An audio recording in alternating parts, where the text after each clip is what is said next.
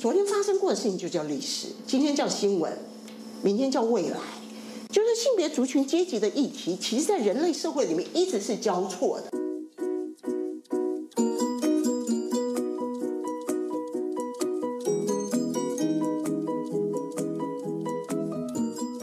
让心理健康普及全民，以落实心理健康优先。台湾心理健康联盟在。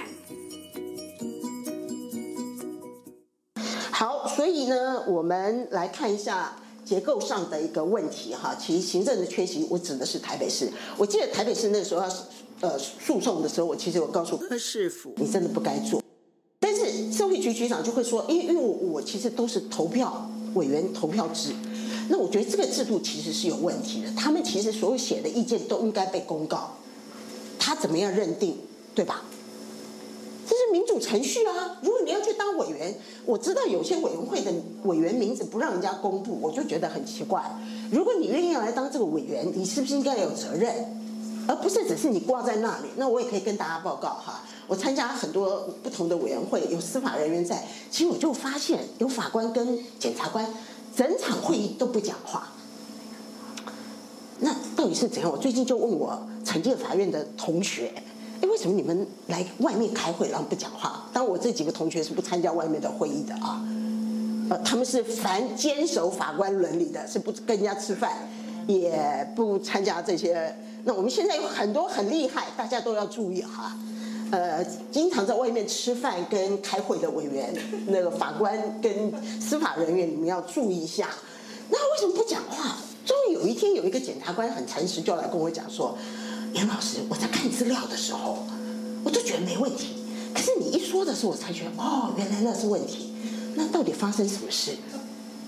哦，我在诋毁他们，对不对？哈，那没关系，够资深的大概都可以在这地方说。那周宇修就不能说，因为他还要诉讼，还要被接受委任，他其实就会被修理，对吧？哈，所以很有趣哈。所以这个其实是缺，所以我觉得今天在场人自己都不要那么。呃，谦卑或是呃，觉得他们都没有问题，可以吗？因为是我们是行为受害人，我们的身历其境，刚刚念那一段，不是他们决定就对。好，那我我的讲义里面没有放那个司法院那个李博道的案子，其实为什么大家没有人批评他？昨天立法院为什么就挑国防部？哪一个地方有真正做追踪？这个其实。因为叶委员在这，我特别说给他听。因为台北市也是各各级学校做如火如荼的性平法，对不对？那大部分很多，你们要不要查一下？一直到各校去调查的委员，这些人他原来的本职是什么？辅导老师、辅导主任，他为什么不做后面的追踪辅导？他为什么一天忙着出去做调查？有没有道理？他的本职应该是做什么？后面的辅导追踪。而不是忙着去调查、去看，那个是一个集体利益哈。好，来这部法律，其实我真的要告诉大家，我也不知道法官学院现在上什么，我已经很久没有去法官学院上课啊。新超不是，哎，你知道去法官学院上课，他们还会分你教什么班？法官班还是书记官班，还是那其他边缘班，知道吗？因为我在那个休息室里面坐在那边的时候，就有一个人进来，他二四期的，我就不讲他是谁啊，我知道他二四期的。你知道这就是航道内的人嘛？哈，他就问我说：“你教什么班？”我说：“我教人权。”嗯，然后他就说：“我说你第几期？”他说：“二四。”哦，我就马上叫出二十四期的几个人。他说：“哦，那你第几期？”我说：“如果我正常的话，应该是十八到二十。”啊，就知道我多老了嘛，对不对？惩戒法院现在大家都这批人。好，好，所以呢。所以航道人也很重要，对不对？他才会觉得，嗯，好像你理解哈。我这个非常理解。我二十几岁在司法院工作的时候，其实那时候我从美国回来，然后拿了一个犯罪学的一个硕士，然后就会觉得你是不是律师？你是不是法官？不是，那你就不是人，你就不存在，好吗？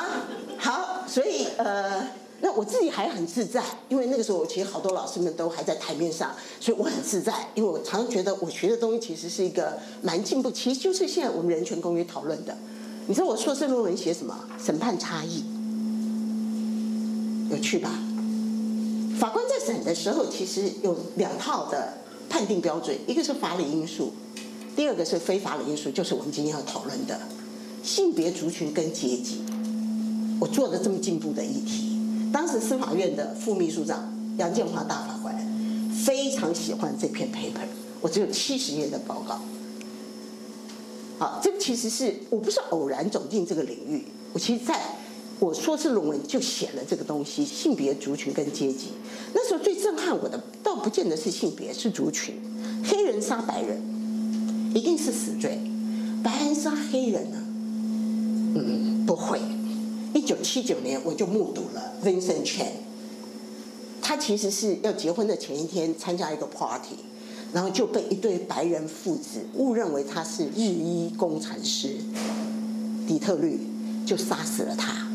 经过了五年，其实他是无罪，这对父子是无罪释放的，可以吗？二零一八年，美国也同样发生这事，警察逮捕了一个人，其实他没有武器，强制压制他，延迟就医，后来他死亡了。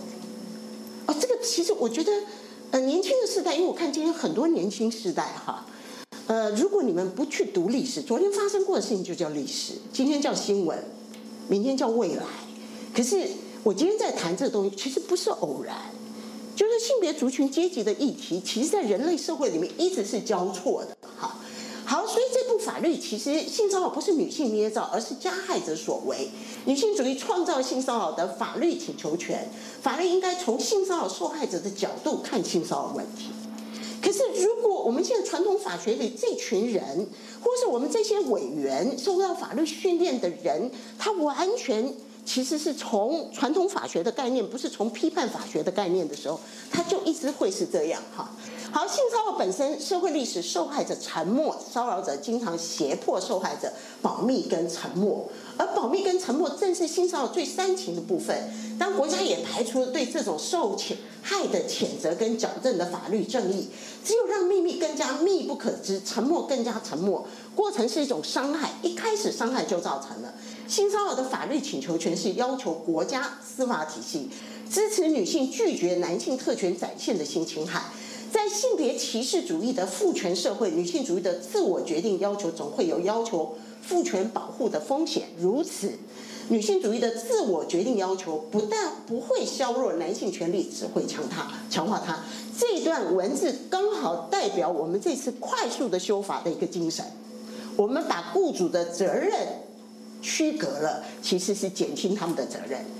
他没有要申诉，我就可以不处理，不积极处理，对吧？我没有读错吧？因为如果读错，大家可以告诉我哈。好，其实这个就是 gender specific，因为大家都没有认真去解释这部法律。如果我们推行 CEDAW 公约，如果我们的性骚扰全部是外来品，超了英美呃美国法律的话，其实这就是 CEDAW 公约的。那台湾常常非常夜郎自大。很喜欢批评说，哎，美国没有签署，所以，可是他联邦跟各个州，他有不同的法律前置这个东西。好，所以其实可能我们在解释很多东西的时候，呃，要从更广面哈。工作场所的性骚扰非个人问题，当然加入那个是性骚扰防治法里面，而是一种性别权利的社会关系，对吧？举证责任，其实这部法律举证责任倒置不是在申诉人啊。这样懂我意思吗？其实这些概念都应该要被认真讨论。好，所以我就标出来，知悉应知悉，劳动部现在就退回去了啊。因为这次他们也没邀我，因为他们其实最不喜欢找我去哈。那劳动部呢，其实可得知悉，它有一个解释函。可得之心，你要能够知道，你就要处理。可是为什么现在退回去了？哦，十三条的。第二项哈，我就举了谢小新的案子。来来，你看他讲的多可多有意思哈，很自我哈。他自己在学校任教多年，跟学生相处亦师亦友，不自觉将习惯带到公务机关。来，大家都读过大学，对不对？大学老师都同意，我们都同意他们这样对我们吗？他自己讲的啊，对不对？他他讲的啊，是骚扰十五个人啊。那行政院有没有怠惰？原农会是不是行政院？他是他的雇主。嗯，好，所以呢，呃，行政院秘书长三个月哈，记经三个月，我可以告诉你，如果根据这法法律，有人举报他，他其实当时就应该被调动工作了。可是为什么他在那个位置三个月？调查成立之后，他才怎样？才请辞啊？那谁敢告他？比例原则又出现了。你知道批判法学的比例原则跟传统法学的比例原则是不一样的。只有一个人告他，我们的传统法学的法官就会说，只有一个人告他不严重嘛。可是谁敢告他？他一直没有看到那个权势的关系啊。那你看我标出来对部署啊，呃，不当差别对待、选任秘书机要等等，身高、年龄、外貌、星座、血型、家庭或婚姻，那很多人就说那多没意思，我们什么都不能讲了。你可以讲别的吧，你不需要拿人家的身，你可以批评你自己的身材啊。你为什么要批评别人的身材呢？你为什么揶揄别人呢？这就是心理健康嘛，因为不健康。要够强大才可以揶揄自己，知道吗？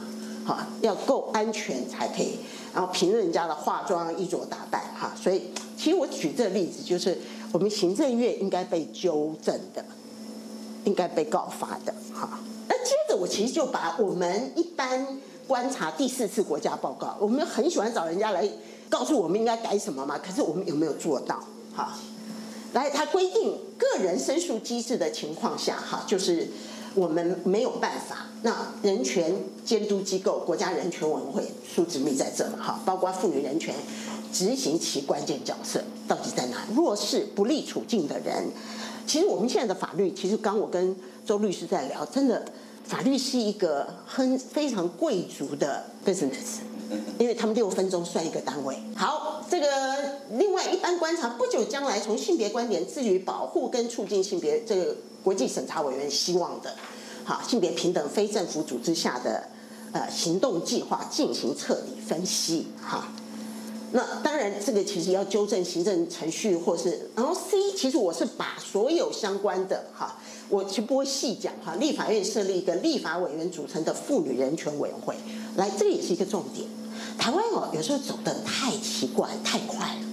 我们现在改成性别平等委员会，我其实是有意见的。在国际上，我们讲 women and gender，妇女跟性别，妇女地位进步了吗？进一步退两步，好吗？因为我是一九七零年代跟着性别歧视长大的那群大学念法律的人，我们其实很多老师走进教室就会说：“你们不是来念书的，那我们来干嘛？拿嫁妆的。”已经符合性别歧视的言语骚扰，对吧？性别歧视这部法律其实在讲性别歧视的社会关系，它是一个性别歧视，它不是只是侵权行为，不要停留还在侵权行为的一个概念哈。好，所以国内法缺乏对 C 斗的呃应用。来来，这个地方其实我昨天很快的又很害怕，就是我没有讲到，我又去看我们的回应。对第四次的结论的回应，其实没有什么太多进步的议题，好吗？国际委员对司法人员进行关于人权公约，特别是 CEDAW 的培训，不仅应成为在职培训的必修，而且应该从学校法律系课程跟检察官跟法官的职前培训开始。因为佳蓉刚很客气啊，他就说在这过程里面发现，呃，司法人员才从这个过程开始学习。那我真的觉得他就不叫专业。他一上路的时候，他就应该要理解他要面对的法律是什么。特别是惩戒法院这群人，大概都没有念过，对不对？哈，不要摇头。我知道他们就说，他们都会告诉我，哎，这部法律这个三法太乱了。那我说，那你们怎么不建议修呢？乱在哪里？你们是不是要花点力气？他们有法官联席会议啊，有庭长会议啊，他们都可以做的哈。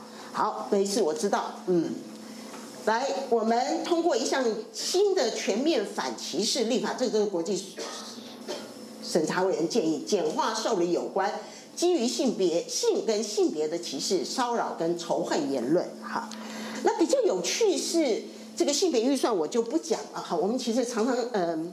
性平处没人来哈，他们其实就很喜欢叫大家做很多 paperwork，这项计划也要写这个预算。其实不应该，就是我们这个大项计划，大概就是我们未来这几年重要的性别预算就够了，对吧？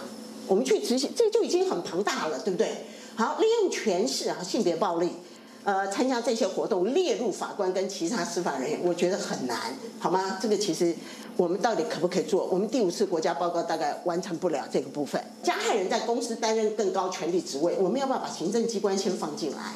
那我们有一个适当独立机制。我真跟大家报告，二零一三年我接受法务部的一个委托研究，我就已经建议了，应该要有一个独立机构。但是呢，我们始终。呃，不愿意做，所以我刚开始开宗明义就讲到我们校园里面的调查的问题。我们有四成是不提申诉的，家长不愿意提申诉，因为他觉得没有用，对吧？好，来最后这个部分，我其实要讲我们这次的修法跟他们有什么关系？我们其实申诉应该是一个呃，我们的处理态度应该是积极教育的途径，全是性骚扰。我们不是讲完善跟。这个完善的申诉流程跟重罚，其实重点在重罚，你知道吗？重罚没有用，很多人都可以逃掉的哈。呃，宗教信仰没有放进来。好，那我们十三条这个其实是重要的是，雇主是接获被害人申诉才开始，未接获申诉课予不同义务，这个其实是我有意见哈。鼓励雇主尽量叫被害人不要申诉。嗯，新版。好，这个其实是重点。我们其实没有进步，其实是更只有性平法是维持没有时间限制，就回应刚刚我讲的这个议题。好，好，这个是网络暴力，当然就接着看谢家荣的这个案子。其实我们的数据都是只是数据，没有太多内容。我其实给大家看这个东西是在这个地方。好，这个当我们要做些什么，大家都。很很会说，不谴害谴责被害人。我要问大家一个问题：我们被骚扰，我会不会到处去跟人家说？为什么我感冒我可以到处跟人家说？其实这就是性别社会规范。我不能说，我说了没有人会理解我。好，好，这个其实就是嘉荣那个案子。来，我告诉大家是护理师，今年是百分之九十六。生理性别的女性，她绝对符合 CEDAW 约特定性别基于仇恨的犯犯罪。然后我其实把族群，我其实也挑战大家一个问题：你骂我颜小鸾一个人比较严重，还是骂整个族群比较严重？特定族群应该是最严重。像我们今年六月份台大，我不知道台大有没有做出处分。二零一七年可以去看 Harvard 的相对应案例，台大我还没看到处分。好吗？它是基于族群仇恨，呃，原住民、提保生，还有侨生，它都是特定族群哦，它都是特定族群哦。呃，我不认为台大会做出太进步的议题哈。你们可以相对二零一七年 Google 一下 Harvard 的 scandal，也是他们就取消了一百多人里面一十个人被取消入学资格，我觉得这个是一个比较正确的一个概念哈。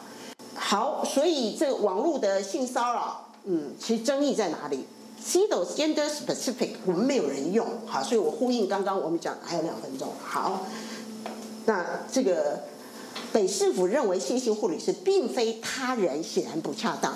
我要告诉各位，他们引用的是美国大法官在解释上这个言论自由，刚刚那些言论已经是不符合言论自由了，大家应该很认真。来，这个是纠正。军事院校，呃，这次重大的是把军事院校跟警政有没有都拉进来了？哎，又会有一番嗯，business 商机，可以吗？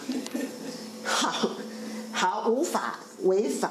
我们怀孕歧视，我要顺便跟大家，我们今天没有讲怀孕歧视，我们怀孕歧视第一名，少子女的话是国安问题，怀孕歧视是第一名，所以我们应该怎么做？啊，不错，你们很厉害，听懂了哈。好，加了十到二十九人。其实当时我们参与立法的时候，就觉得这个三十人以下其实很难做。